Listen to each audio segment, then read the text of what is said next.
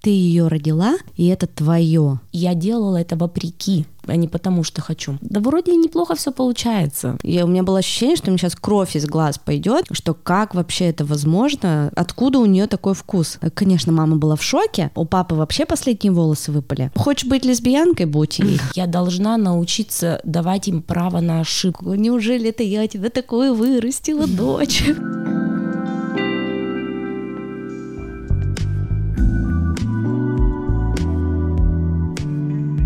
Привет, это подкаст «Нормально же общались», и я его ведущая Оля Микитась, женщина, мама, практикующий подкастер, начинающий писатель и продюсер. Я не эксперт, и здесь мы высказываем только свое мнение и делимся своим видением мира. Мой подкаст про людей и для людей. В каждом выпуске мы делимся личными историями из жизни, об отношениях, воспитании детей, любви и сексе.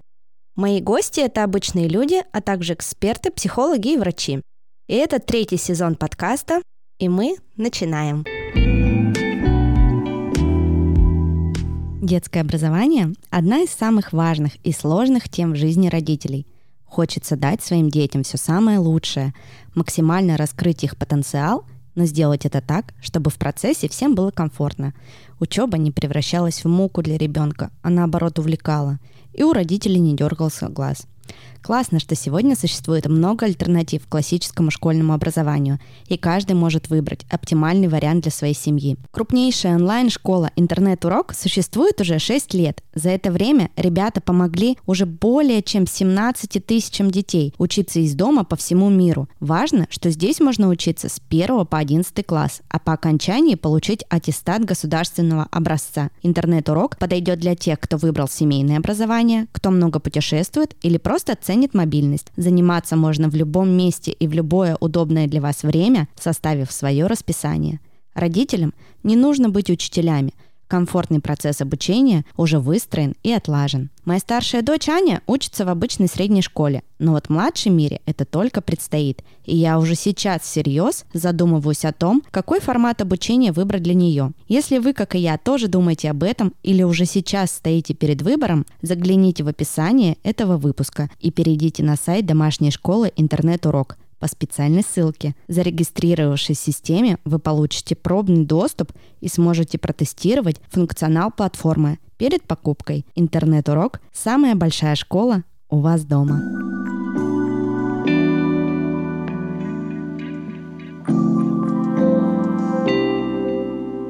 Сегодня мы пишем эпизод, который будет называться «Разговаривать с подростками как». И у меня в гостях две прекрасные девушки. Это Ксения и Настя. Девочки, привет. Всем привет. Они сейчас представятся, расскажут немножко о себе. Они обе мамы. Всем привет, меня зовут Ксюша, я дважды мама, старшей дочери 11 лет и сыну 5. В прошлом я работала с подростками, вела тренинги на формирование гибких навыков, soft skills, и также вместе с психологом мы делали профориентационный лагерь и помогали подросткам в самоопределении. А сейчас я помогаю взрослым людям в теме поиска себя и поиска своего призвания из запроса от мам, потому что больше всего именно мамы обращаются ко мне, а, когда они хотят выходить на прежнее место работы. Из запроса появился марафон осознанное родительство, когда они сказали, блин, а как же нам так сделать, чтобы не навредить своим детям, чтобы они спокойно могли реализовываться дальше в жизни, быть самостоятельными, делать самостоятельный выбор вне зависимости от нашего родительского решения. И так появился марафон «Осознанное родительство», где мы практикуемся в этой теме. И я всегда говорю, что я не очень люблю слово «эксперт» там, и так далее. И я всегда говорю, что я сама мама прежде всего, и я сталкиваюсь со всеми этими трудностями ежедневно. И для меня, для самой этот проект очень важен для того, чтобы расти и развиваться в теме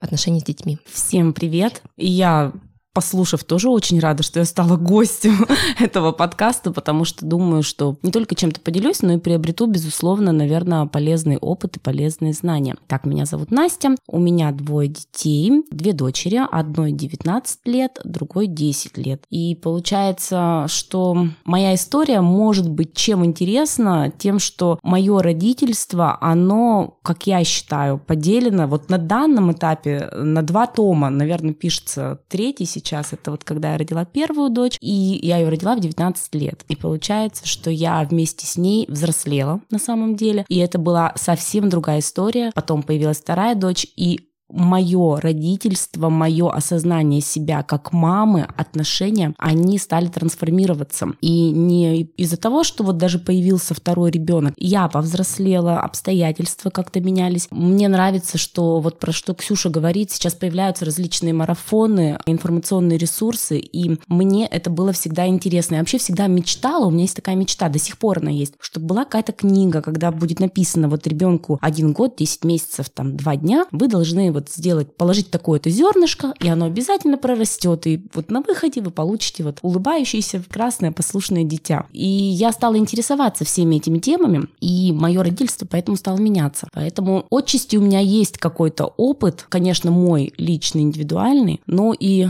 чем больше опыта, тем больше вопросов, тем не менее.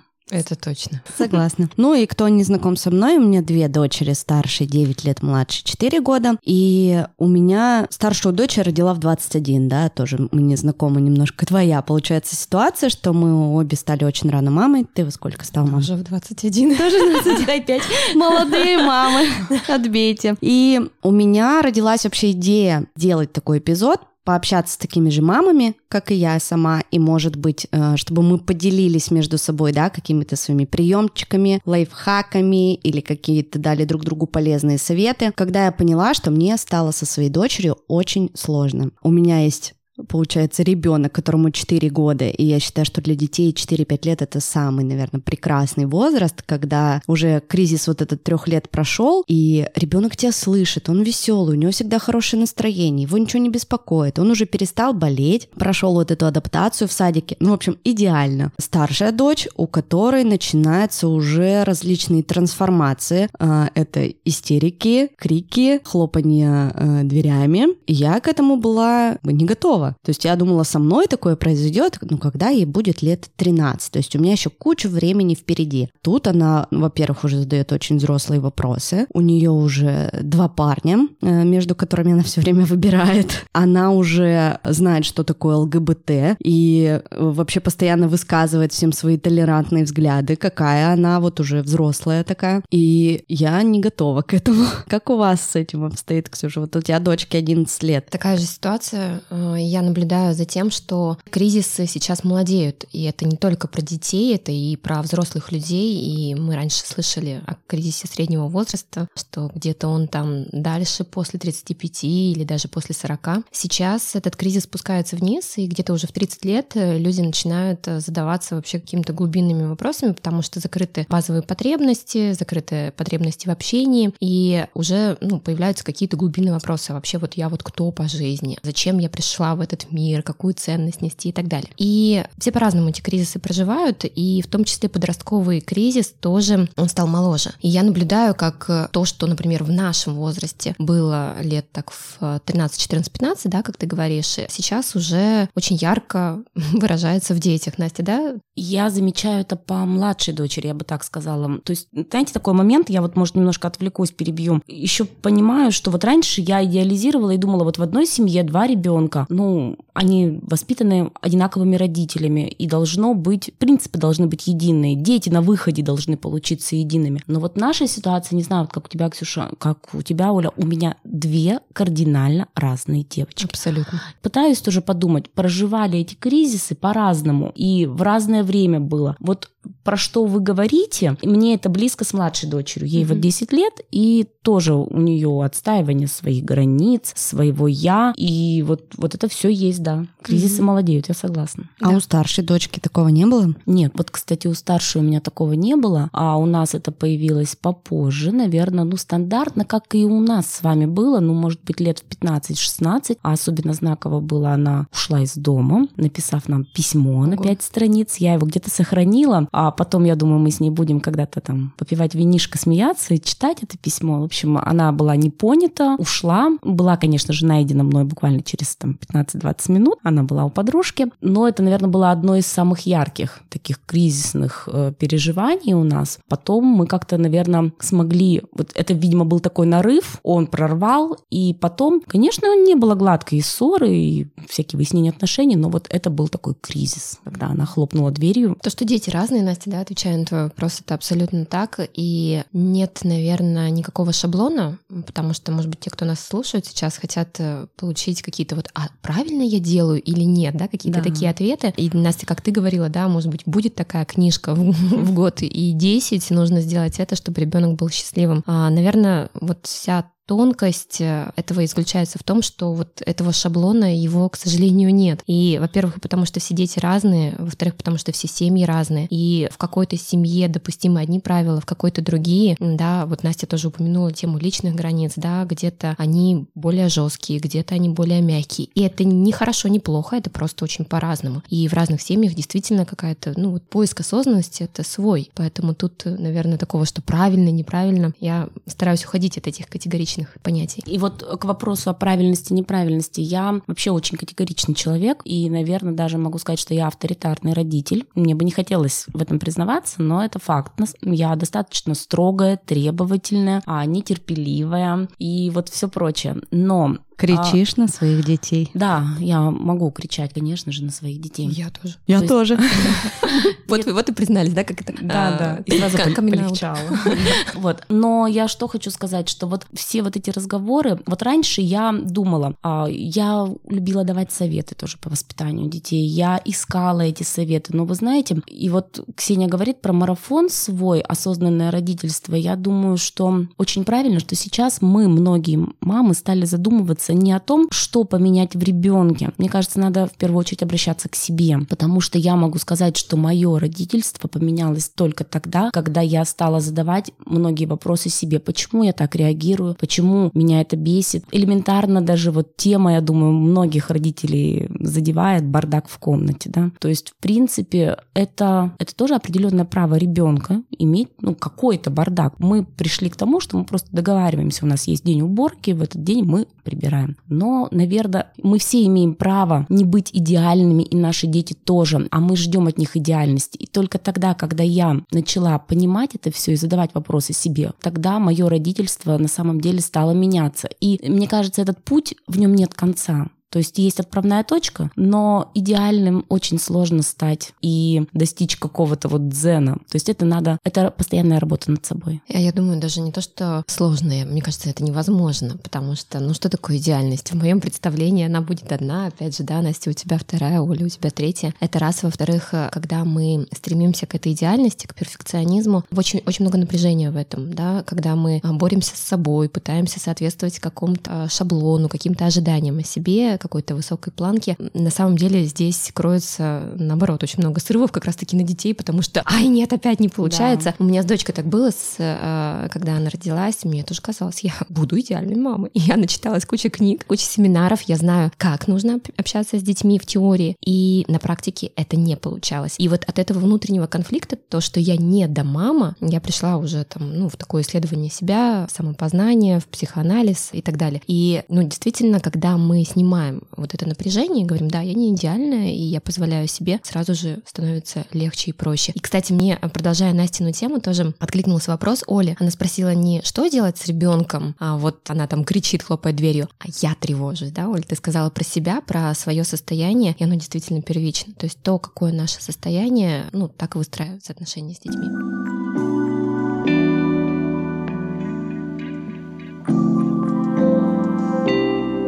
И еще у меня, знаете, какая штука, чего я, например, боюсь, и почему я хочу наладить контакт с ней, чтобы у нас не такие были дружественные отношения, но в которых я все-таки мама, а она ребенок. А потому что у меня не было такого в моей семье, то есть я была очень неуправляемым подростком. То есть до того периода, пока я не уехала от родителей, это случилось в 20 лет, и началось где-то лет в 14, даже в 13, когда я начала курить, когда я начала поздно приходить домой, когда я устраивала истерики. Там, я могла потом уже лет 18 приехать из клуба пьяная вообще в дрободан и лечь под дверь, и как бы потом отчим шел на работу, открывал дверь, а там я лежу в подъезде. Как бы. Ну вот я такого не хочу. И то есть вот эти вот ссоры в семье, да, э, бесконечные там отстаивания своих границ. Плюс у меня была еще младшая сестра, которая относились а, не так, как ко мне. То есть э, мне все спускали, короче, мне все разрешали, ничего не запрещали, но при этом очень жесткая была иногда реакция.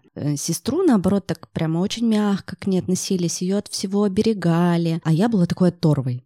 Плохой девочкой, и у нас была плохая девочка и хорошая девочка. Вот хорошая девочка моя сестра, а я вот прям вот все плохое, все, что можно было. Я вот это через подростковый свой бунт выражала. И я, конечно, боюсь такого, то есть я не знаю, как на, как на это все я буду, например, реагировать. Но сейчас моя мама, когда я делюсь тем, что, ну вот, Аня там истерику устроила, она говорит, ну вот, типа, увидишь, каково это. Мама потирает ладошки, Да, потирает ладошки, реально. было какое-то возмездие, как будто бы тебе, Да. Но она мне и в детстве так говорила. Вот будут у тебя свои дети, ты поймешь, Такие типа, пугания, да, это. и сразу же так страшно становится. Кажется, вот сейчас э, буду мамой, и будет что-то какой-то капец-капец. Да, и вот, понимаешь, сейчас, когда у меня приближается вот это, да, уже зачатки подросткового возраста, есть вот этого бунта, и мне уже страшно, что мама меня там в детстве напугала, что я б- точно так же хапну. И я понимаю, почему у меня такое было. У меня не было как раз того, что я сейчас создаю, пытаюсь создать со своей дочерью. У меня не было с мамой очень тесной связи. Мгм. У нас не было вот этой вот какой-то дружбы, какой-то вот этой вот семейственности, Мгм. что ли, ну вот чего-то такого, что я сейчас пытаюсь со своими детьми максимально как бы в это вкладываться, именно в наши взаимоотношения. То есть, например, мы дома, когда я была ребенком, мы почти не разговаривали. То есть мы не, у нас не было вопросов там, а что ты чувствуешь, а, а что ты хочешь, какую ты оценку получил? Четыре? Ну, плохо ты, плохо старался. Как будто нет права на ошибки, опять же, да? Да, То есть да, да, да. супер-пупер. Оль, а вот именно дружба-дружба с дочкой или все таки может быть, это больше доверие? Слушай, скорее всего, что это доверие. Ну, то есть для меня доверие это что-то типа равно дружбы какой-то такой между нами, что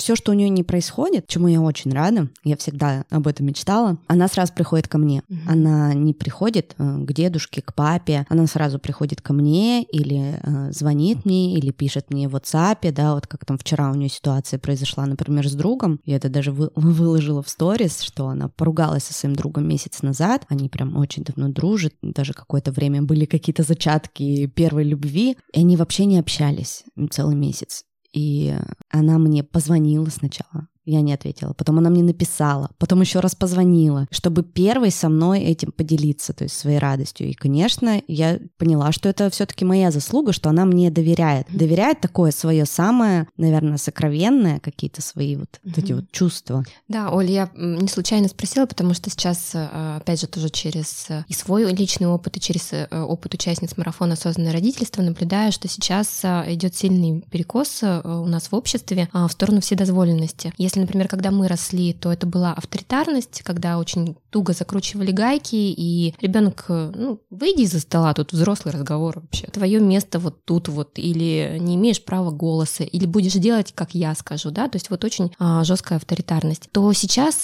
знаете, как вот маятник э, качнулся в другую сторону, в сторону вседозволенности, когда делают ребенка, ну, ставят на один уровень с родителями, и получается, что нарушается иерархия, которая, ну, основана на природных законах, да, А старший умнее, мудрее, опытнее, да, и тот и главнее, по сути. Поэтому здорово, да, что ты говоришь именно про доверие, да, не то, чтобы вот мы одинаковые с ребенком, мы не можем быть априори, потому что в любом случае ответственности больше на взрослом. Но вот э, доверие, да, я вот с тобой прям полностью согласна, для меня это тоже основное, чтобы дети могли в любой ситуации не бояться сказать о том, что что-то произошло, и знать, что я не то чтобы поддержу их, эгегей, давай еще, да, еще больше, а скажу с тобой все ок. Я вот по этой ситуации вообще всей, слушая вас, хотела сказать, что вот а, я на личном опыте пережила такой момент со своими родителями. То есть в одно время у нас не было близких отношений, ну, в силу обстоятельств родители бы- были заняты, так скажем, своими проблемами, своими отношениями. А потом а, мы реально вот все сплотились и попытались и наверстали все упущенное. И в какой-то период мы с мамой были, ну, у нас вообще очень теплые отношения были с мамой, и мы были прям подруги-подруги. А потом были ситуации, когда мама поступала так, как я считаю категорически неправильно. Я же вроде уже взрослая. И у меня, вы знаете, случал, тут случился разрыв шаблона, потому что я воспринимала маму как вот свою подругу, как свою собственность, и она должна делать, думать так, как я считаю. И мне уже во взрослой жизни потребовалось время, какая-то осознанность, чтобы понять, что мы, это вот, есть такая фраза, я ее очень люблю, наши дети не наши дети, что я и мама, мы два разных человека, и мы имеем право на разное мнение, а для меня это было разное мнение равно не любовь. И мне ведь уже было, вы знаете, больше лет 25, наверное, когда я с этим столкнулась, и мне было очень больно, как так, мама не согласна, мама делает по-другому, она не слышит меня. И вот я в тот момент поняла со своими детьми тоже, что я когда-то думала, я хочу быть подружкой. Вот подружкой одной, подружкой второй. Нет, я не хочу быть с ними подружками. Здесь правильно вот, да, сформулировали именно доверие, вот это дружеское такое доверие. И я хочу, чтобы они умели и самостоятельно принимать решения, и мыслить, и в то же время знали, что мы есть. И вот у меня сейчас со старшей дочерью такая вот ситуация. Я и младше это доношу, но это надо, знаете, как бы вот слоями накладывать иногда информацию, чтобы она усвоилась. И со старшей дочерью, вот она сейчас живет отдельно от нас, ехала в Москву недавно, то есть для нас такой был сложный период, на самом деле, это пережить. И часто, когда я что-то говорю, то вот я слышу это, ну, мама, ну, она же уже взрослая, 19 лет. Я говорю, давай договоримся так. Я могу тебе говорить, ты можешь быть не согласна. Ты не обязана делать так, как я говорю, но ты меня должна выслушать. То есть у нас должен быть диалог, мы не должны захлопнуть дверь, там бросить трубки и оборвать разговор. И вот буквально недавно у нас с ней была переписка, я высказала там ей в переписке все, что думаю. Она мне отвечает, говорит, мама, я тебя услышала, ты мне это уже говорила, я тебя люблю, давай закроем тему. Я рада, что мы к этому пришли. Мы реально реально мы спорим, мы не согласны, но мы знаем, что есть такие истины. Мы любим друг друга, мы доверяем друг другу. Если что, мы друг у друга есть, и мы всегда можем друг к другу обратиться, но мы имеем право быть разными. Вот для меня это такое вот озарение, когда я это поняла, что мои дети не обязаны быть как я, не обязаны одеваться как я. То есть вот с младшей дочерью у меня такое произошло, у нее совершенно другой стиль в одежде. И когда я без преувеличения скажу, что я выкинула из шкафа более 30 платьев, было как? Она вот должна носить вот эти вот там вот бантики, рюшечки. А ей это не надо. Я год боролась, эти платья висели. Мы друг друга пытались прогнуть. А потом я поняла, зачем? Что я делаю? Это не стоит того. И мы благополучно выкинули эти платья из шкафа, и все. И все были счастливы. И вот эти вот моменты понимания настолько важные, потому что вот когда я родила младшую дочь, это вообще ситуация, как я ее называю, дети не должны рожать детей. Вот мой основной еще сейчас есть такой посыл, потому что ну, вот это совместное взросление оно вот маятником бьет по обоим в итоге в, в процессе. И вот когда я родила младшую дочь 19, ой, старшую, да, у меня был принцип прогнуть, продавить, чтобы делала все, как я хочу. Не существует другого мнения, только мое. Теперь я понимаю, что должен быть диалог. Потому что ты воспринимала ее, ты ее родила, и это твое. Да. Да, и у меня такое было же чувство. Типа, она как будто бы мне принадлежит. Угу. Но и потом только ко, ко мне со второй дочерью в 27 лет мне пришло осознание, что это не моя собственность. Да, да, это тоже было моим таким очень глубинным осознанием, когда я поняла, что наши дети вообще нам ничего не должны. Там, условно, как нас, там, помните, стакан старости воды там угу. принести, ты мне там потом, а мне воздастся. Пфф, В смысле? Я рожаю ребенка не для того, чтобы потом кто-то в старости мне что-то там делал и приносил. И энергия, она идет вперед, и задача моих детей — это передать эту энергию дальше родить своих детей. Но ни в коем случае не поворачиваться обратно в мою сторону и говорить «на, мама», да, каких-то там, ну, внимания, любви и так далее. Действительно, это прям тоже такое мощное для меня было осознание, что наши дети нам ничего не должны. А у тебя вот, получается, Настя, недавно произошел последний этап сепарации эмиграции. Да, у нас два, два месяца назад, получается, Софья уехала из дома, высказав желание жить на данный момент в Москве. Вообще мы к этому готовились. А мы всегда понимали, что она уедет. Просто тут карантин и коронавирус внес свои перспективы, другие немножко. То есть она планировала в другое место уезжать, учиться. И вы понимаете, вот это настолько разные вещи, когда ты готов, ты в голове прожил, и когда ребенок по факту от тебя уехал. Это у нас был очень тяжелый момент. Вот эта сепарация, я Единственное, чему рада, что вот эта сепарация была здоровой. Она не была хлопанием дверью, желанием что-то кому-то доказать, потому что отчасти моя сепарация от родителей была именно такой. Я стала жить одна в 17 лет, и я этим хотела доказать я это четко помню, что я смогу построить новую жизнь, она будет лучше вашей, я буду идеальной во всем, все будет иначе. То есть я делала это вопреки, а не потому, что хочу. И у меня также было. И в итоге mm-hmm. я наломала кучу дров. Здесь же наша сепарация прошла очень спокойно, то есть она произошла не потому, что Соня именно от нас хотелось ехать. Ну, хотя, может, в глубине души, безусловно, я не а я тут, я тут недавно тебе сказала, Настя, стань моей мамой, пожалуйста. Как можно хотеть съехать, когда ты так вкусно готовишь?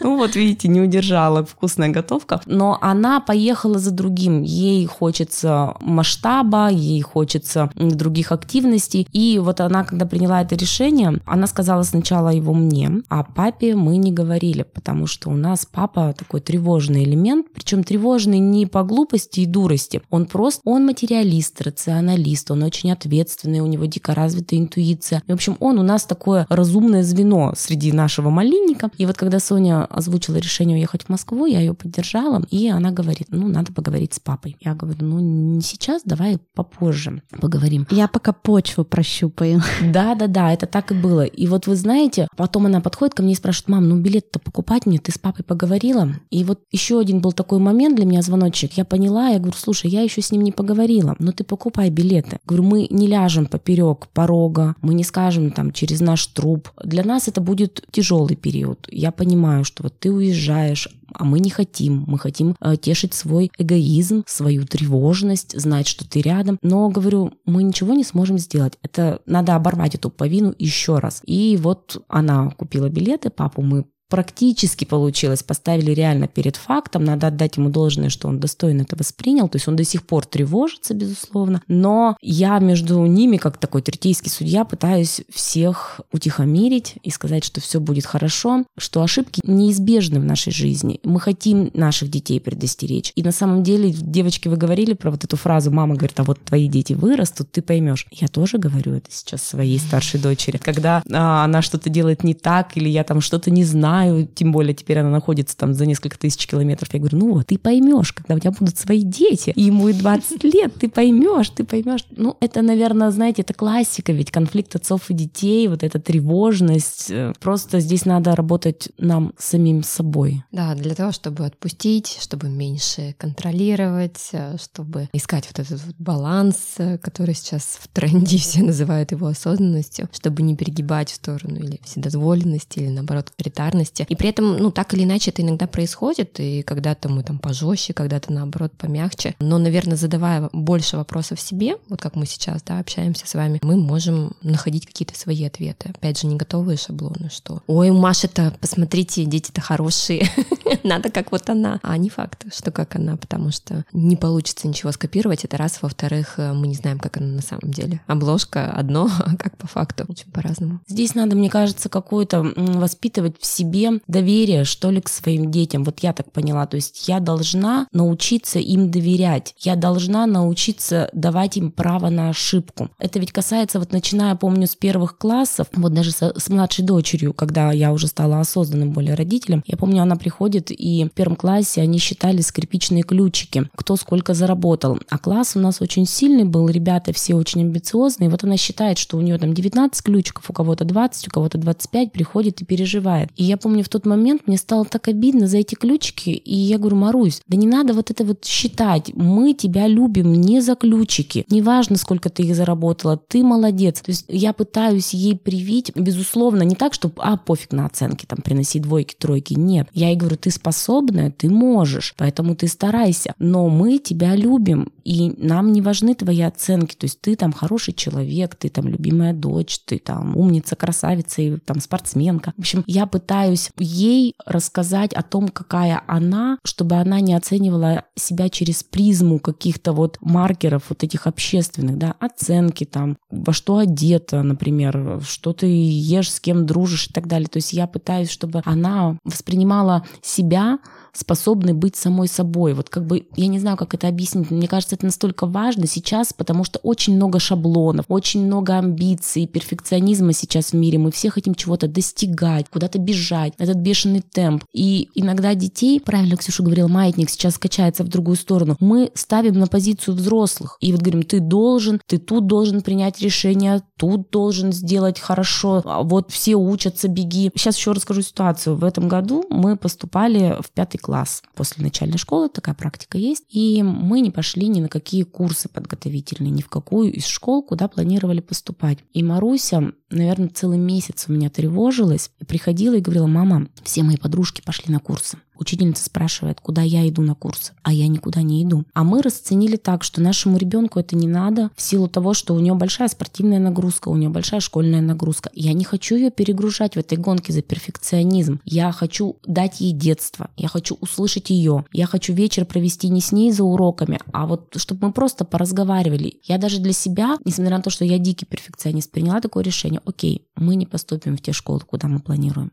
Ну, что от этого изменится? Семья наша останется, мы будем любить друг друга. Ну, мы поступим как-то по-другому, уйдем в другую школу. Мир не разрушится, потому что, мне кажется, сейчас очень много материальных ценностей и ответственности навязано на детей, и они стремятся, они бегут. Мы уже им рассказываем про работу, там, я не знаю, в Google, Яндексе и в прочих организациях, да, а они маленькие, а где же взять это детство? И я настолько понимаю, что время быстротечно, что я хочу, чтобы мой ребенок не перепрыгнул через какие-то свои временные промежутки развития, чтобы она насладилась тем, что есть. Я наблюдала, когда, знаете, ну, в первых, во вторых классах приходят настолько уставшие дети, когда они уже ничего не хотят. Им в школу-то неохота, потому что а, до этого огромное количество подготовки к, к школе, всевозможные эти развивашки, кружки, много-много всего, уже там четкий тайминг расписания и так далее. И действительно, дети очень сильно устают, потому что им приходится не по возрасту вот как Настя сказала, нести какую-то ответственность, а хочется это просто физически развиваться и просто играть. И вот э, еще Настя чуть раньше говорила про позволять ошибаться и тоже по школу. И еще это бывает еще раньше, да, когда дети только-только начинают что-то пробовать сами. И э, я просто прям отлавливала себя э, с дочерью. У меня, ну так,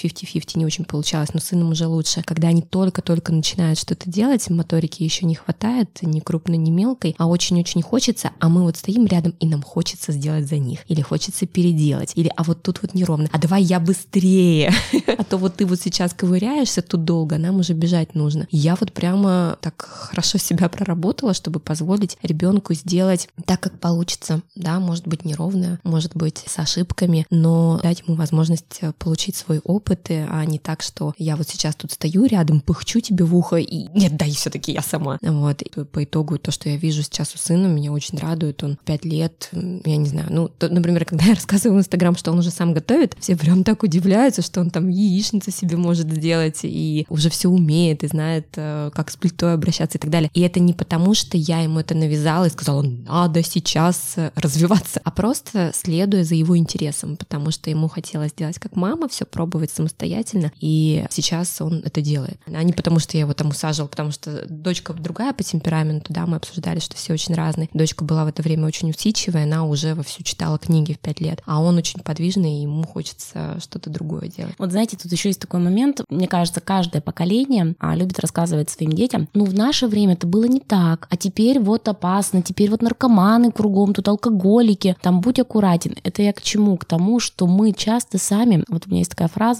воспитываем инфантильных уродов, как я говорю, из-за нашей, опять же, тревожности. То есть вот смотрите, сколько мы с вами говорим, мне кажется, истоки нас возвращают к тому, что мы, родители, должны покопаться в себе, и тогда мы сможем что-то дать детям. А пока ты сам не уравновешен, тревожен чересчур, что ты дашь? Ты это и передашь, такой же посыл. Потому что я часто вижу, даже там у нас в подъезде, например, есть мальчик-хоккеист, и вот мама тащит его баул хоккейный, они же гигантские, а он идет там, ну, с портфельчиком, они утром выходят, видимо, там школа, сразу хоккей, вот это все. И мама тащит. У меня вопрос, почему, да? тащит мама. То есть мы часто за детей делаем что-то, а потом разводим руками. А вот он тут место не уступил, там бабушке, например, он тут мне не помогает. То есть мы замещаем, желая сделать быстрее, лучше. Мы не даем детям вот эту свободу. И вот Просто для меня, знаете, как для мамы, вот этот вот вопрос, где середина? Я честно им задаюсь, чтобы не задавить в ребенке волю, в то же время не сделать его инфантильным. Как здесь быть? Очень сложно. Мне я бы хотела найти ответ на этот вопрос. Вот иногда думаешь, вот пришел со школы,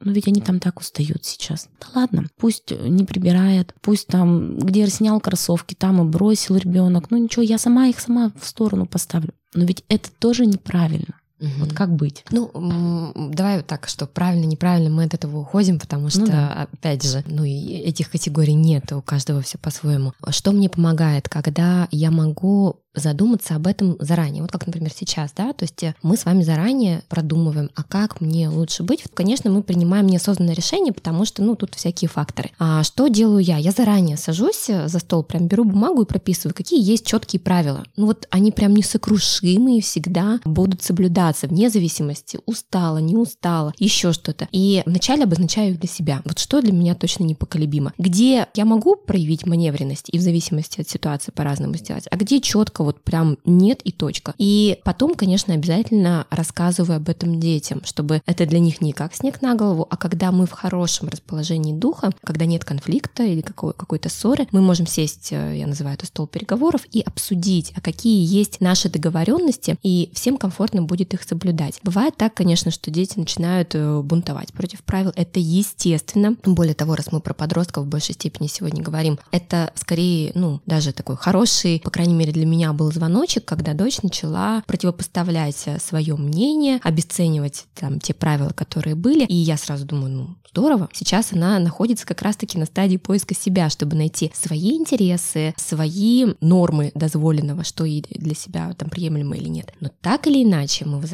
к тому, что а, тот, кто старше, он главнее, и он определяет правила. Я понимаю, да, ты бунтуешь, я понимаю, тебе это не, правило бесит, не нравится, раздражает, оно, наверное, такое глупое, да, там, я принимаю ее позицию, признаю, но говорю о том, что так или иначе, для того, чтобы жить комфортно, нам необходимо это иметь. И да, бунт, безусловно, будет, а, будет противопоставление, а, будет обесценивание родительского мнения, но тогда, когда в хорошем настроении сесть и договориться об этом, что вот, ну вот это точно жестко. Для меня, как для мамы, например, важно, чтобы там, не знаю, ели на кухне. Вот для меня это очень важно. Меня бесит раздражают крошки. Я знаю, что если буду по ним потом ходить в какой-то другой комнате, я буду психовать, раздражаться, орать. И мне это не нравится, и детям это не нравится. Давайте просто есть на кухне. Все, это железобетонное правило. И вот когда в хорошем расположении духа получается услышать друг друга и еще и помочь друг другу, а как мы будем помогать друг другу, напоминать об этих правилах. Или, например, если вдруг совсем не хочется, как мы можем помочь, например, друг другу. Ну, какие-то вот такие вещи. И тогда это вот те самые границы, их проще будет соблюдать.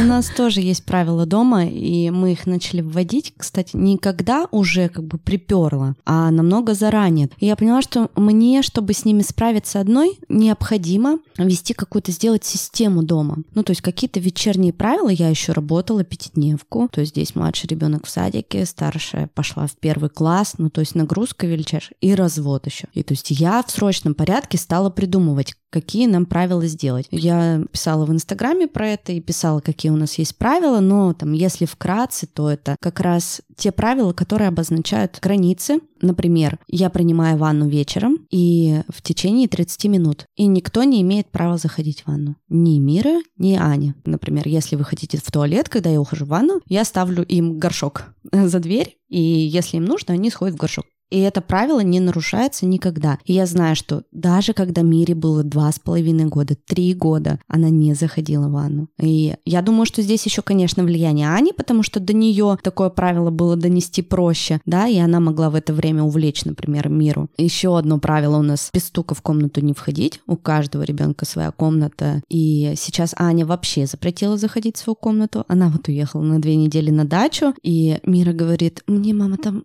я бы хотела Ванину комнату комнату зайти, там кое-что взять? Я говорю, нельзя. Если хочешь зайти, позвони ей и спроси разрешение, и скажи конкретно, что ты хочешь взять. Прям до такого, очень жестко. И Ане, конечно, это очень нравится. Она прям чувствует, что это ее территория, она не разрешает там прибираться, но я иногда загляну, она тут любит поесть иногда что-нибудь там, какой-нибудь чипс или какую-нибудь хрень в комнате и оставить. И я так постучу, загляну, и я уже чувствую, что там, знаете, такой спертый запах чипсов.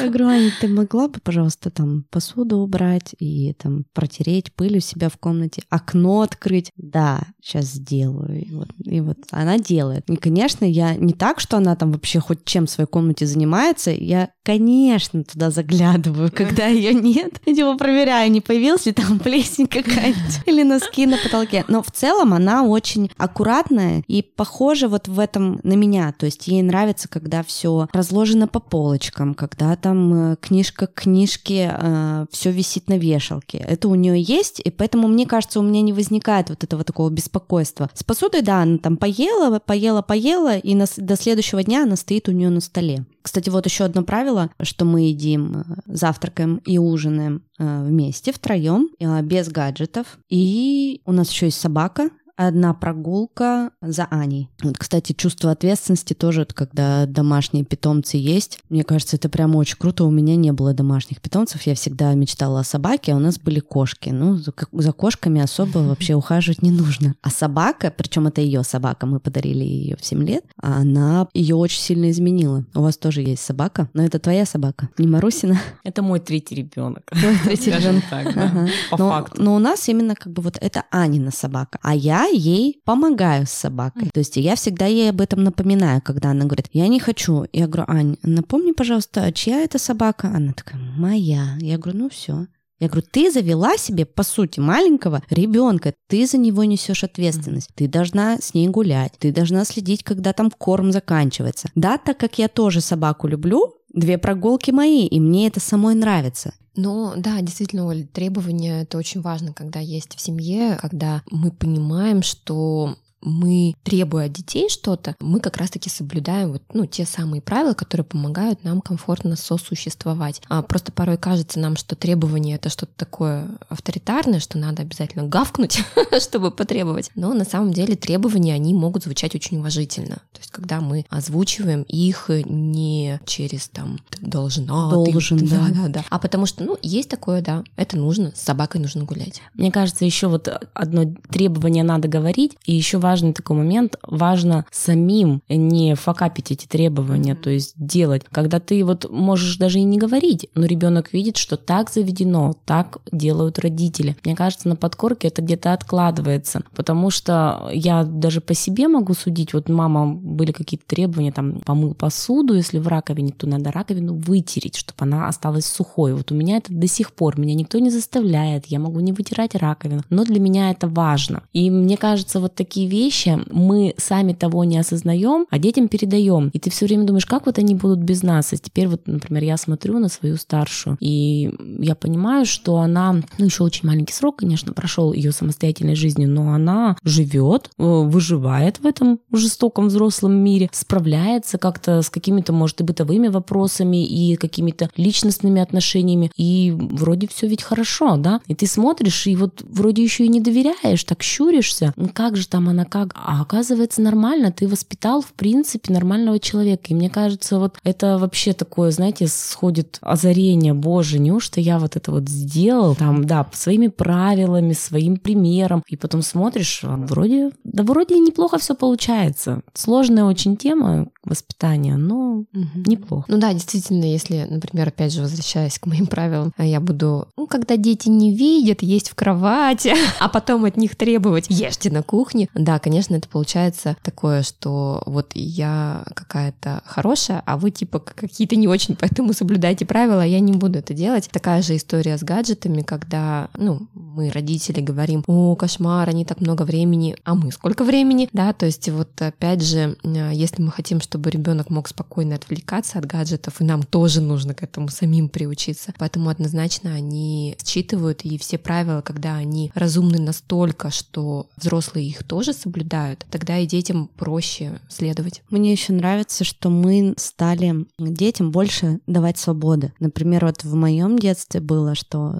ты должна одеть вот эту футболку, вот эти джинсы, вот эти кроссовки. Но ты не хочешь. Нет, так будет красиво. Одевайся. И я помню, какой у меня был внутренний бунт, да, может быть, это действительно было красиво, но я не хотела вот эту одевать футболку. Я хотела другую. И поэтому сейчас у меня у меня со старшей дочкой было такое, что когда она э, родилась, была еще совсем маленькая, ну, как раз до того момента, пока Мира не родилась, в 5, у них 5 лет разница, я ее одевала, значит, в Next, в Зару, вот там э, все в одной цветовой гамме, вот она вся такая красивенькая, потом там в тренче, в туфельках, потом я рыдала, потому что я ее в таком виде отправляла в детский сад, там, короче, везде. Потом мне было обидно, когда она приходила в рваных джинсах, плащ был порван, в каком-то соке, в пюре, это же все все там не отстирывается по факту. И мне было очень обидно, я помню. Но она как бы принимала все, что я ей говорила, там, одевай вот это, одевай вот это. Она, когда была маленькая, она на все соглашалась.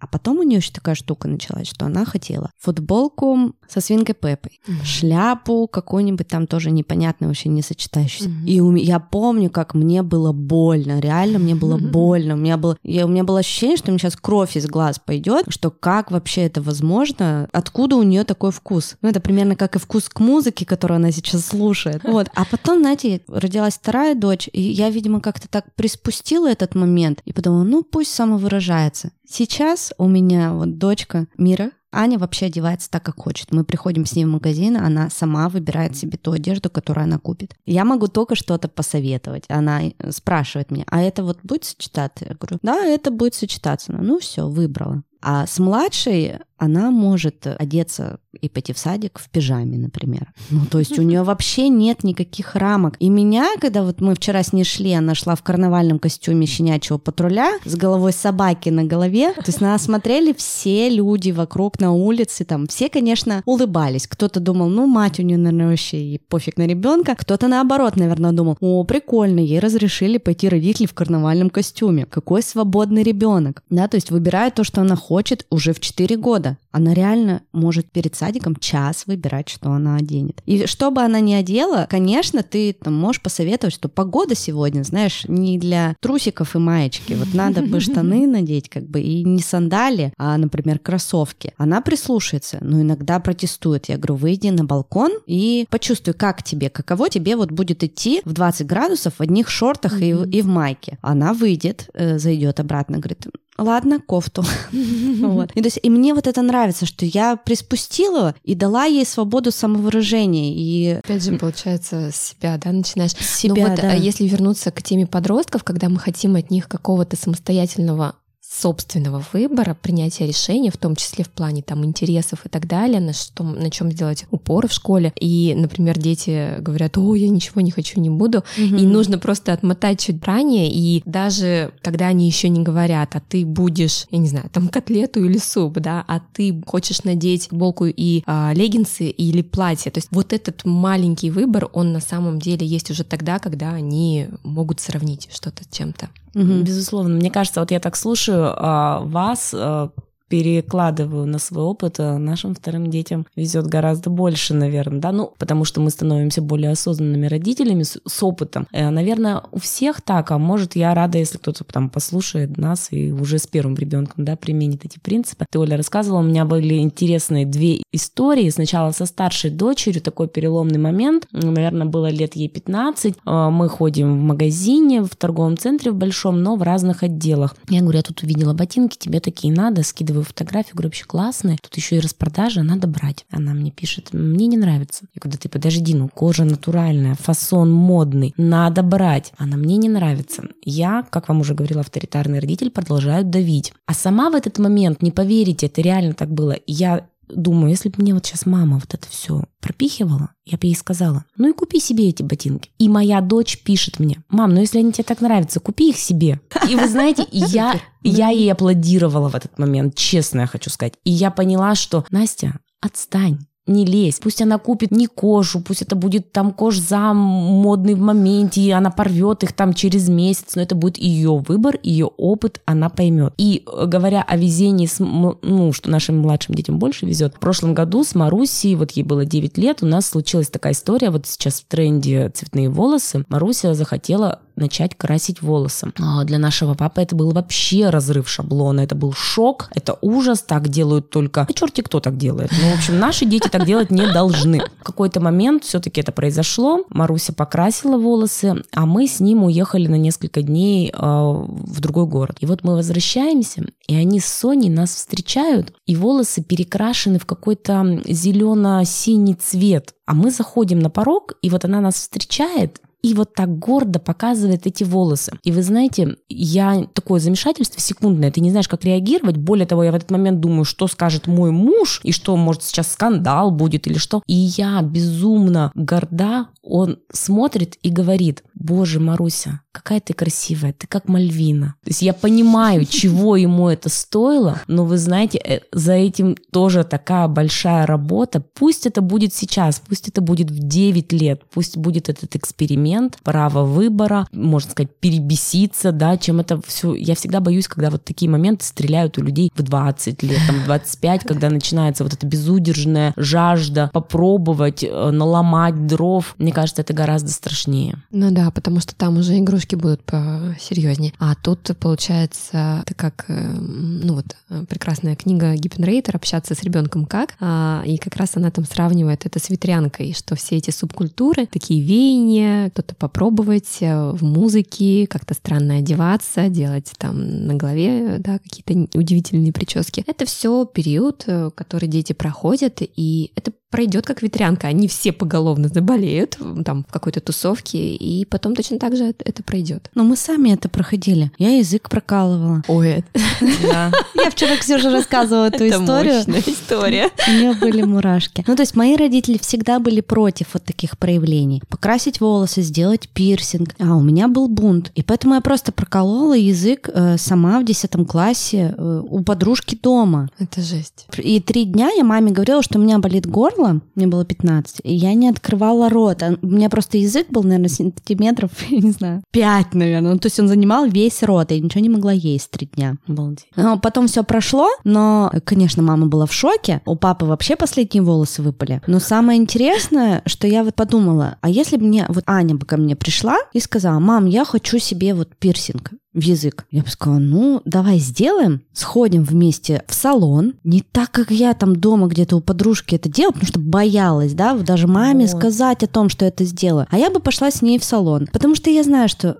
язык через три дня зарастет, если ты эту штангу достанешь. И минус единственный в пирсинге в языке — это только что он эмаль зуб, а. зубную портит. Все. Ну, то есть ты водишь этим шариком по зубам все время, mm-hmm. и зубы от этого портятся. Когда я это осознала уже там в 17, что я могу свои прекрасные зубы, там брекеты ставила, столько денег вообще вложили в них, что я их испорчу этой штангой, mm-hmm. я убрала про пирсинг у меня есть история, я да. сейчас расскажу. Вот правильно ты говоришь, что я считаю здесь ключевой момент создания такой ситуации, чтобы ребенок пришел к тебе и попросил, да, то есть вот опять же, ну всё, вот про доверие, про да. доверие, все про нас. Вот как мы говорим про детей, а в итоге-то вот к истокам возвращаемся к родителям. А у меня у Сони была ситуация, не помню, сколько ей было лет, кажется, это был седьмой класс. Она уехала отдыхать, с какого-то периода я перестала смотреть ее вещи, рыться, там пытаться что-то найти в них. То есть такой был было, безусловно. А тут я захожу к ней в комнату, а на подоконнике лежит он дневник ее такой какой-то яркий. Ну, естественно, я полезла в него читать. И там в одном из пунктов, я уже не помню, что написано, там всякая ерунда была, было написано, я так хочу себе проколоть пупок, а у меня у самой пирсинг есть в пупке. Я так хочу, ну вот я там боюсь, ла-ла-ла. И вот, знаете, первый момент у меня был, ну, как-то завести с ней разговор, так вот издалека предложить, ну, типа, я такая мама, ну, толерантная такая вся, ведь с ней на одной волне, молодая да, но мама. дневник ее подсматривает. Да, и вот это был первый позыв. Потом мы с мужем обсудили, решили, что нет, во-первых, я же не должна вскрыться. Это вот сейчас Соня, если послушает, узнает. Я не должна вскрыться, что я читала ее дневник раз. А второе, вы знаете, это вот как по Лобковскому вот эти принципы. Тебя не просили, ты молчи. Зачем предлагать готовые решения какие-то ребенку, да? То есть вот я узнала, что она хочет, но она ведь мне это ртом так скажем, не сказала. То есть я не хочу пытаться давать готовые решения своим детям. Mm-hmm. И я стала ждать. И вот помню, она мне говорит там спустя месяц, так издалека, так запинаясь, заикаясь, вот я бы хотела, а может быть. А я такая говорю, окей, пошли, запишемся в нормальное место, сделаем. Mm-hmm. И она, правда, мы пойдем мне делать? Можно? Я говорю, конечно, можно. И, в общем, вот я испытала, если честно, такой родительский кайф в этот момент, когда я дождалась. Отчасти, я считаю, я создала, получается, ей условия, что она может мне это сказать. Я дождалась, когда она сама изъявит эту волю, скажет. И тут я такая, знаете, благодетель, разрешила. В общем, это был кайф. А если бы ты, да, ты заранее не знала об этом, ты бы вот как отреагировала, не думала этом? Этот момент я бы тоже ей разрешила на самом деле, учитывая свой опыт. Вообще, вы знаете, вот, кстати, ты сейчас задала такой вопрос интересный, как бы ты отреагировала, и я вот о чем хотела даже, может быть, и поговорить, и рассказать. Вот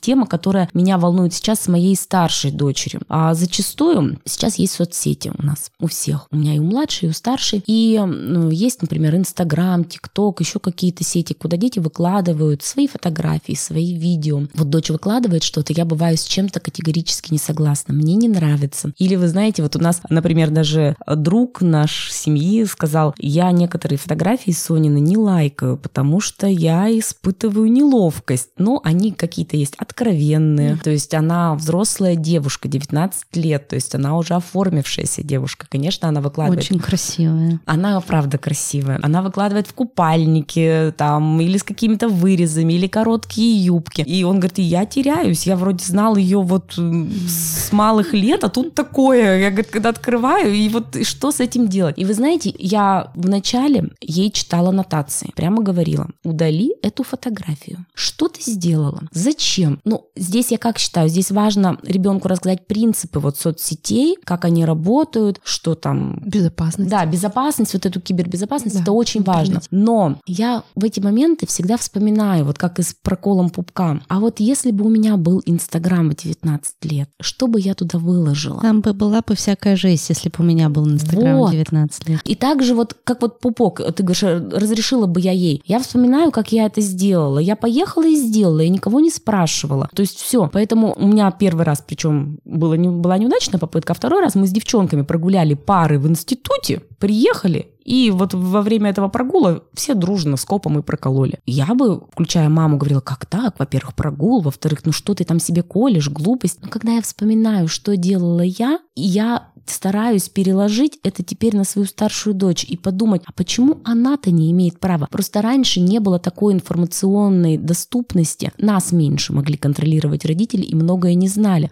И теперь я вот всегда сравниваю себя 19-летнюю и ее 19-летнюю. И для меня это такой хороший тормоз на самом деле. Притормозить, выключить маму в какой-то момент, потому что мы это тоже все проходили. Угу. Ну, раз уж про пирсинг пошло, как раз-таки на той неделе ко мне дочка подошла и сказала, мама, я хочу проколоть язык. А, и а, да, с таким вопросом, а вообще как? Как ты к этому относишься? Я говорю, дочь, ну давай так, мы вернемся к этому разговору чуть позже. И она так закатив э, глаза в потолок, ага, 18 лет. Я говорю, нет, давай в 14. И, представляете, ее вот удовлетворил этот ответ, и вроде как не прямо сейчас, и она тоже, видно было по ней, что она понимает, что действительно это еще рановато, рановато но уже интересно. Она поняла, что мама не выразила категорично там что-то против, а предложила перенести на какой-то срок, который ей был комфортен, потому что если 18, она уже все, глаза в потолок, а 14 лет ее устроила. Сейчас ей 11. Ну, то есть, в принципе, если в 14 останется желание, я думаю, что если она даже начнет слушать этот подкаст, она не дослушает до этого момента. Конечно, я ей разрешу, конечно. Потому что это лучше в 14, чем вот как мы уже с вами сказали, да, там в 20 лет и что-то пожестче. Это их тело. То есть, по сути, они вольны делать с ним все, что хотят. Но вот у меня есть две татуировки, у меня есть пирсинг в носу. Раньше был пирсинг в языке. А из ушей я давно достала сережки. И Аня тут недавно у меня спрашивает, можно ли ей будет сделать тоже татуировки. Я говорю, можно вместе со мной 18 лет и я тебе постараюсь помочь с выбором, да, потому что татуировки — это такое дело. Мы сейчас очень много, даже у меня есть очень много знакомых, которые выводят свои татуировки, сделанные в 15-16 у плохих мастеров, и плюс в татуировках еще есть э, заразиться. Это же взаимодействие все, все с кровью. Ну, то есть я тоже ей не высказала категорично нет. Как я могу сказать? Нет, я тебе запрещаю, никогда на твоем теле татуировок Через не будет. Труп. У меня у самой там на теле татуировки. Как я могу тебе запретить? Запретить. Как я могу тебе запретить пирсинг? Нет, я тебе его, конечно, не запрещу. Но я хочу тебе помочь с выбором. И я ей сразу сказала одно условие. Любые татуировки, вот все, что я сказала, только не на лице, пожалуйста. Ну, то есть я обозначила, что лицо нет ни в коем случае, потому что я когда смотрю на эту молодежь, у которых э, над бровями, под глазами, мне прямо очень неприятно. А с другой стороны, а если он захочет? Я что, лягу? Вот? Нет, конечно. Ну, объяснить, опять же, последствия, да, то есть э, к чему чему это может привести, куда это может ей закрыть дверь в определенный момент, да. То есть вот мне кажется важно дать максимум информации, чтобы ребенок выбрал. Вообще мы сейчас говорим про то, что мы себе позволяем, а когда касается наших детей, мы иногда ведь, да, можем задуматься, включаем такую мораль, Недавно я слушала интервью с Цискоридзе, и он сказал такую фразу, не его, что мораль такая вещь, которая имеет свойство к вечеру прищуриваться. Когда мы что-то запрещаем кому-то, а сами потом, да ладно, как бы, ну, пятница там, например, пойду выпью там с подружками, там еще что-то, а так вроде за здоровый образ жизни против алкоголя, например, да, вот ситуация. А родительство это такая вещь, мне кажется, когда мораль как раз-таки, она не прищуривается, она руки в боки и становится чем-то главенствующим присутствующим в твоем родительстве, ты э, сам проколол пуп, там наколол тату, куришь, куришь, да, и вдруг становишься моралистом. И вот здесь опять вот надо не забывать про, про опыт, про собственный пример, как мы говорили, что вот правила откуда берутся? Они берутся все равно из нашей повседневности, то есть правила это то, что должно повторяться, а не то, что мы озвучили, а потом все дружно забыли об этом. Поэтому вот э, у ребенка закономерно вопросы, когда он видит на тебе тату, пирсинг, я тоже хочу. Здесь окей. У меня есть э, такая моя палочка-выручалочка, три «не», которые мне помогают не обесценивать, не критиковать, не сравнивать. Эти правила мне помогают мне как маме, то есть я не обесцениваю себя как маму, не сравниваю себя как маму с какими-то там условно идеальными мамами в Инстаграме, да, э, какими-то идеальными обложками, и, и не критикую, не критикую себя. И те же самые правила классно работают в отношениях с детьми. Не обесценивать ребенка, ну, его какое-то мнение, взгляд, а не критиковать, даже если он что-то выдумал такое необычное с моей стороны, и не сравнивать, не сравнивать детей с другими. И вот момент, я, знаете, что еще научилась? Я научилась, ну, об этом все говорят, говорить с ребенком о своих чувствах, а не переходить на личности в конфликтных ситуациях. У нас буквально на днях была ситуация с Марусей, такая немножко конфликтная, когда я ей позвонила, и я стала ей говорить не какая она плохая, хотя она сделала не очень хорошую вещь. Я стала говорить, что мы с папой очень сильно расстроились, что нам это неприятно. При этом я не кричала, я не обзывалась, я вообще не возвела ситуацию в конфликт. Я просто сказала, что вот мы очень расстроены. И вы знаете, на нее так это сильно подействовало, вот особенно последний раз, мы разговаривали по телефону, я говорю, все, давай пока. Она говорит, мам, подожди, подожди. Мам, ну я все поняла, я больше не буду. Я там поняла, что вы расстроились. То есть для нее это оказалось даже, я думаю, страшнее, чем если бы я, например, начала кричать, говорить какую-то ерунду, там, да. быстро домой, да ты наказана, там еще что-то. Я спокойно, без истерики, поделилась своими чувствами. А, обычно бывает так, что тоже такой вот э, шаблон из нашего с вами детства. Ты неправильно сделала, ты, ты, ты, ты, вот вечно так, э, ты да. так поступаешь. И в этом что мы слышим? В этом обвинении мы, как ответную реакцию, мы сразу хотим защищаться и говорить, я нет, да все нормально. А когда мы слышим чувства других людей, нам, конечно, хочется к ним присоединиться, и сразу начинаешь сопереживать, сочувствовать, да. Тем более сейчас вот у детей очень такая высокоразвитая эмпатия, они а, хорошо чувствуют других людей, хорошо понимают, осознают свои чувства, могут как раз-таки общаться вот этими я-сообщениями, да, вот Настя как ты сказала, говорить о себе, о своих чувствах. Я так чувствую, мне это не нравится, да, а не ты плохой. Дети очень быстро сейчас, вот современные дети это подхватывают моментально. Это то как раз, общаться. да, то, чему мы учимся сейчас, сейчас они говорить. Уже, да. Они уже такие изначально. Да. да, им проще так говорить о своих чувствах, более чутко прислушиваться к себе и через вот это чуткое отношение к себе более чутко прислушиваться к окружающим людям, как они себя чувствуют, какие у них эмоции развода или э, когда разные взгляды на воспитание у бабушек, дедушек и у родителей, получается такой эффект лебедь, щука и рак, mm-hmm. да, когда тянут в разные стороны, и э, у ребенка получается такое поле для манипуляций, mm-hmm. для того, чтобы продавливать те самые границы, нормы, правила и так далее. И тут, конечно, несмотря на то, как бы трудно это ни было, разные интересы, разные взгляды, все-таки ответственность здесь за родителями, чтобы договориться об общем векторе, потому что, ну, у меня тоже была такая ситуация, и с мужем были разные взгляды в воспитании, и это прямо многочасовая работа, чтобы точно так же садиться за стол без детей, за, пока что для начала, за стол, за стол переговоров и обсуждать э, а как ты видишь, а как я вижу, а давай будем искать что-то между. потому что а, так или иначе, даже без слов, если даже, например, а, человек будет сдерживать себя и не выдавать какую-то реакцию, так или иначе дети будут чувствовать, что а, мама с папой или мама с бабушкой, с дедушкой, ну, с другими значимыми взрослыми, которые участвуют в воспитании детей, что они разных взглядов и тянут в разные стороны, просто даже по невербальным оценкам и, и реакциям. Ну вот, да, я как раз с этим сейчас столкнулась, и вот это тоже для меня очень, ну так, непросто дается. Именно общение э, с бывшим мужем mm-hmm. по воспитанию девочек. Mm-hmm. Потому что ему кажется как раз, что у меня такая свобода, свобода выбора, вседозволенность, и хотя он просто не знает внутренней да, стороны, что мы не говорим о том, а, какие мы супертолерантные дома. То есть мы не садимся вечером за столом и не говорим, «А, хочешь быть лесбиянкой, будь ей. То есть у нас нет таких разговоров. Но она прекрасно знает, что у меня есть э, друг, который гей, и она знает, что он гей. И, mm-hmm. Ну, это получилось случайно, что она узнала. Я э, сама просто проболталась. Она хотела, чтобы он пошел к нам домой в гости ночевать, потому что они с ним дружат, и он их очень любит, девочек. И я говорю, да он не может, его дома Леня ждет. Она говорит, Леня, ты кто? Я говорю, да это ее, его парень. Она такая, Леша что, гей? Я говорю, «Эм, ну, я уже поняла, что деваться некуда, и врать я тоже не собиралась. Я такая, да. Она такая, а, ну ладно. И такая, и пошла своими делами Всё. заниматься. Никакой важности в да, этой теме. Да. А я об этом еще потом несколько дней думала, что как это я девятилетнему ребенку сказала, что вот наш друг там гей. Я вообще, наверное, ну, плохая мать, что я об этом говорю так рано. И через пару дней, пока я вот все это гонялся в голове, я так спрашиваю тихонечко, я говорю, слушай, Ань, а что ты думаешь по этому поводу? Ну, вот там про Лешу, так вот невзначай. А она там своими делами занималась, повернулась и говорит, а что я должна думать? Мне вообще как бы все равно. Какая разница, кто кого любит? Я так думаю, господи, слава богу, неужели это я тебя такое вырастила, дочь?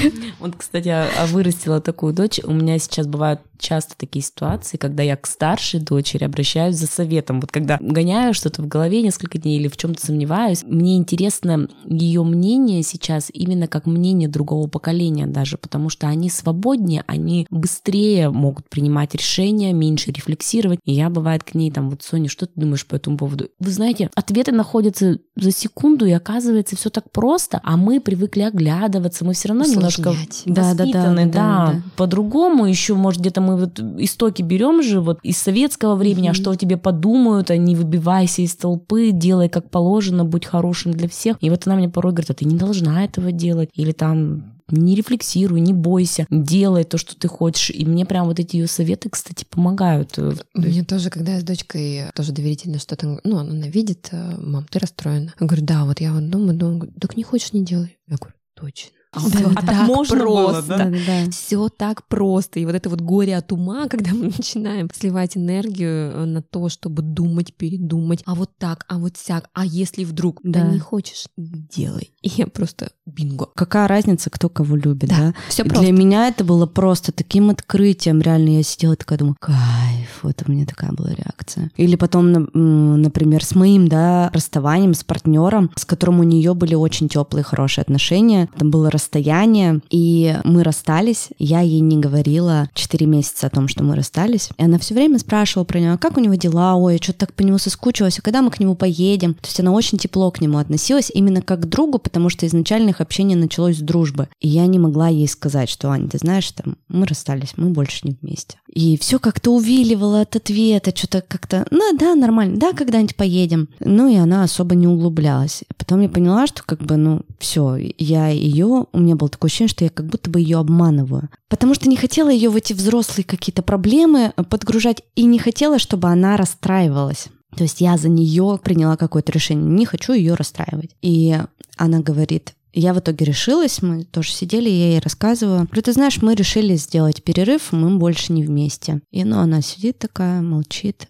Я говорю, что ты думаешь по этому поводу? А, я говорю, ты расстроилась? Вот я спросила ее, ты расстроилась? Она говорит, я расстроюсь, если ты расстроишься.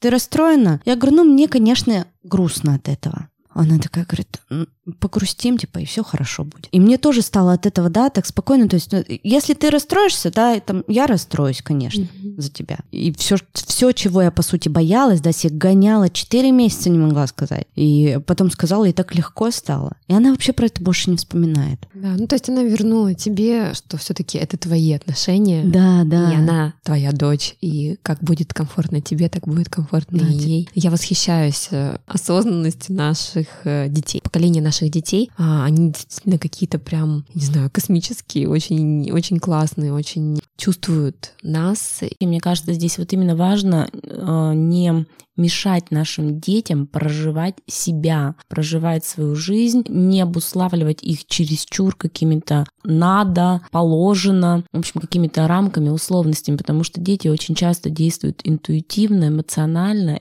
и, как показывает опыт, это правильно. Над каждым вопросом, который мне задают дети, я всегда Говорю, так, минутку, мне надо подумать. Потому что первая реакция идет такая, ты что, это невозможно. Это э, когда-то у меня дочка захотела зарабатывать деньги в 9, что ли, лет или 8, уже не помню, когда первый у нее был заработок. И мне, конечно же, хотелось наложить свой опыт на ее и сказать, это невозможно. Через месяц она уже зарабатывала. И я себя остановила, чтобы, так, Ксюша, это твой опыт. Это для тебя было невозможно 8 лет зарабатывать. Давай подумаем сейчас, это такой внутренний диалог со своим эго и со своими убеждениями. Давай сейчас подумаем, как можно ей сказать, чтобы не передавать этот багаж, а, который ей, может быть, и не нужен. И это каждый раз такой мыслительный процесс, это всегда люфт какой-то, да, такая пауза, когда «мам, сейчас, сейчас я подумаю, как лучше ответить». Дайте мне минутку подумать. Подвисла.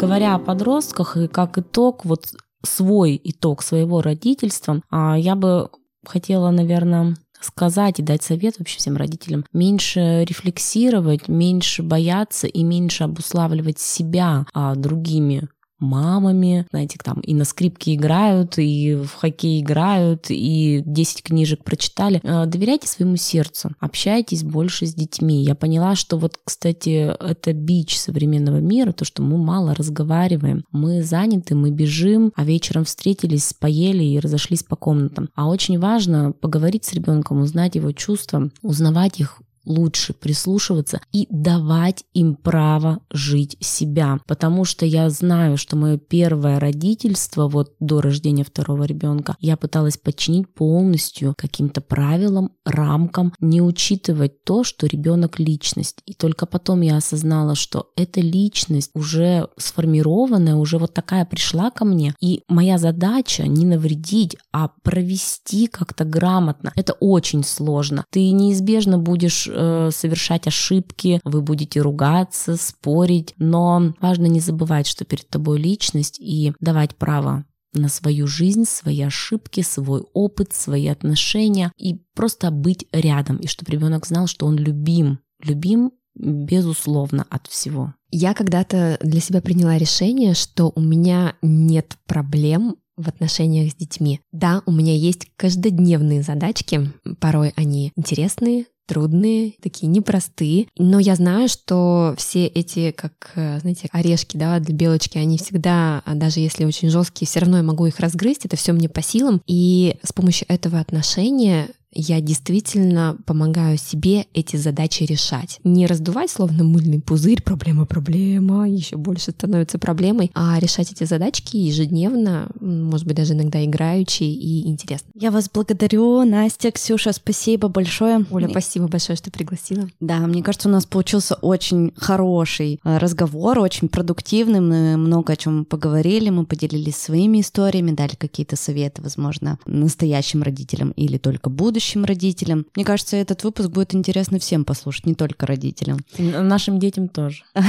Особенно. А я, кстати, вот все время дочери своей говорю, Ань, давай подкаст вместе сделаем. Говорит, отстань, не хочу я никакой подкаст. Э, я думаю, когда она потом чуть подрастет, послушает все выпуски. Если нужны будут подростки, дочка у меня, да, она такая, она, да, любит. Я после вчерашнего нашего с тобой разговора пришла домой и сказала, Нона, представляешь, она говорит, мама, мне так интересно. Да-да-да.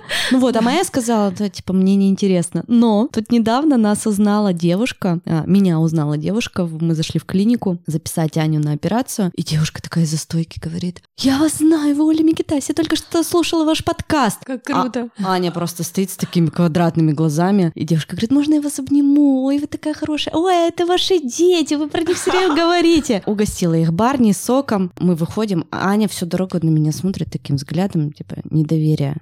Я говорю, что? Она говорит, что я в шоке в каком-то, я не ожидала. Ты что, какая-то знаменитая? Ну, для нее это было неожиданно. То есть YouTube, она понимает, человека видит, знает, что это, а типа для подкаста, что тебя кто-то услышал в подкасте, увидел тебя на улице, она такая, круто. И я думаю, что через какое-то время... Тоже появится интерес, да? Тоже появится интерес, потому А что может она... быть и нет. А Всяко может быть и нет, да.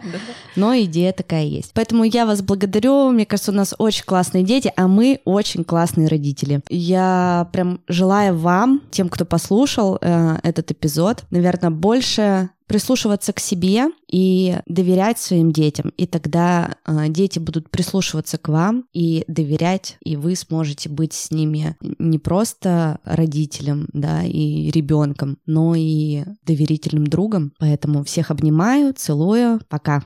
Пока-пока. Подписывайтесь на подкаст на Apple подкастах, Яндекс Музыки, Castbox и других альтернативных площадках. Оставляйте свои отзывы, комментарии на YouTube-канале и в подкастах. Не забывайте, что звезды очень много значат. Это не так сложно поставить 5 звезд, если вам действительно подкаст понравился. Также в описании к этому эпизоду будет ссылка на электронный кошелек. Любой из вас может внести свой вклад на развитие подкаста.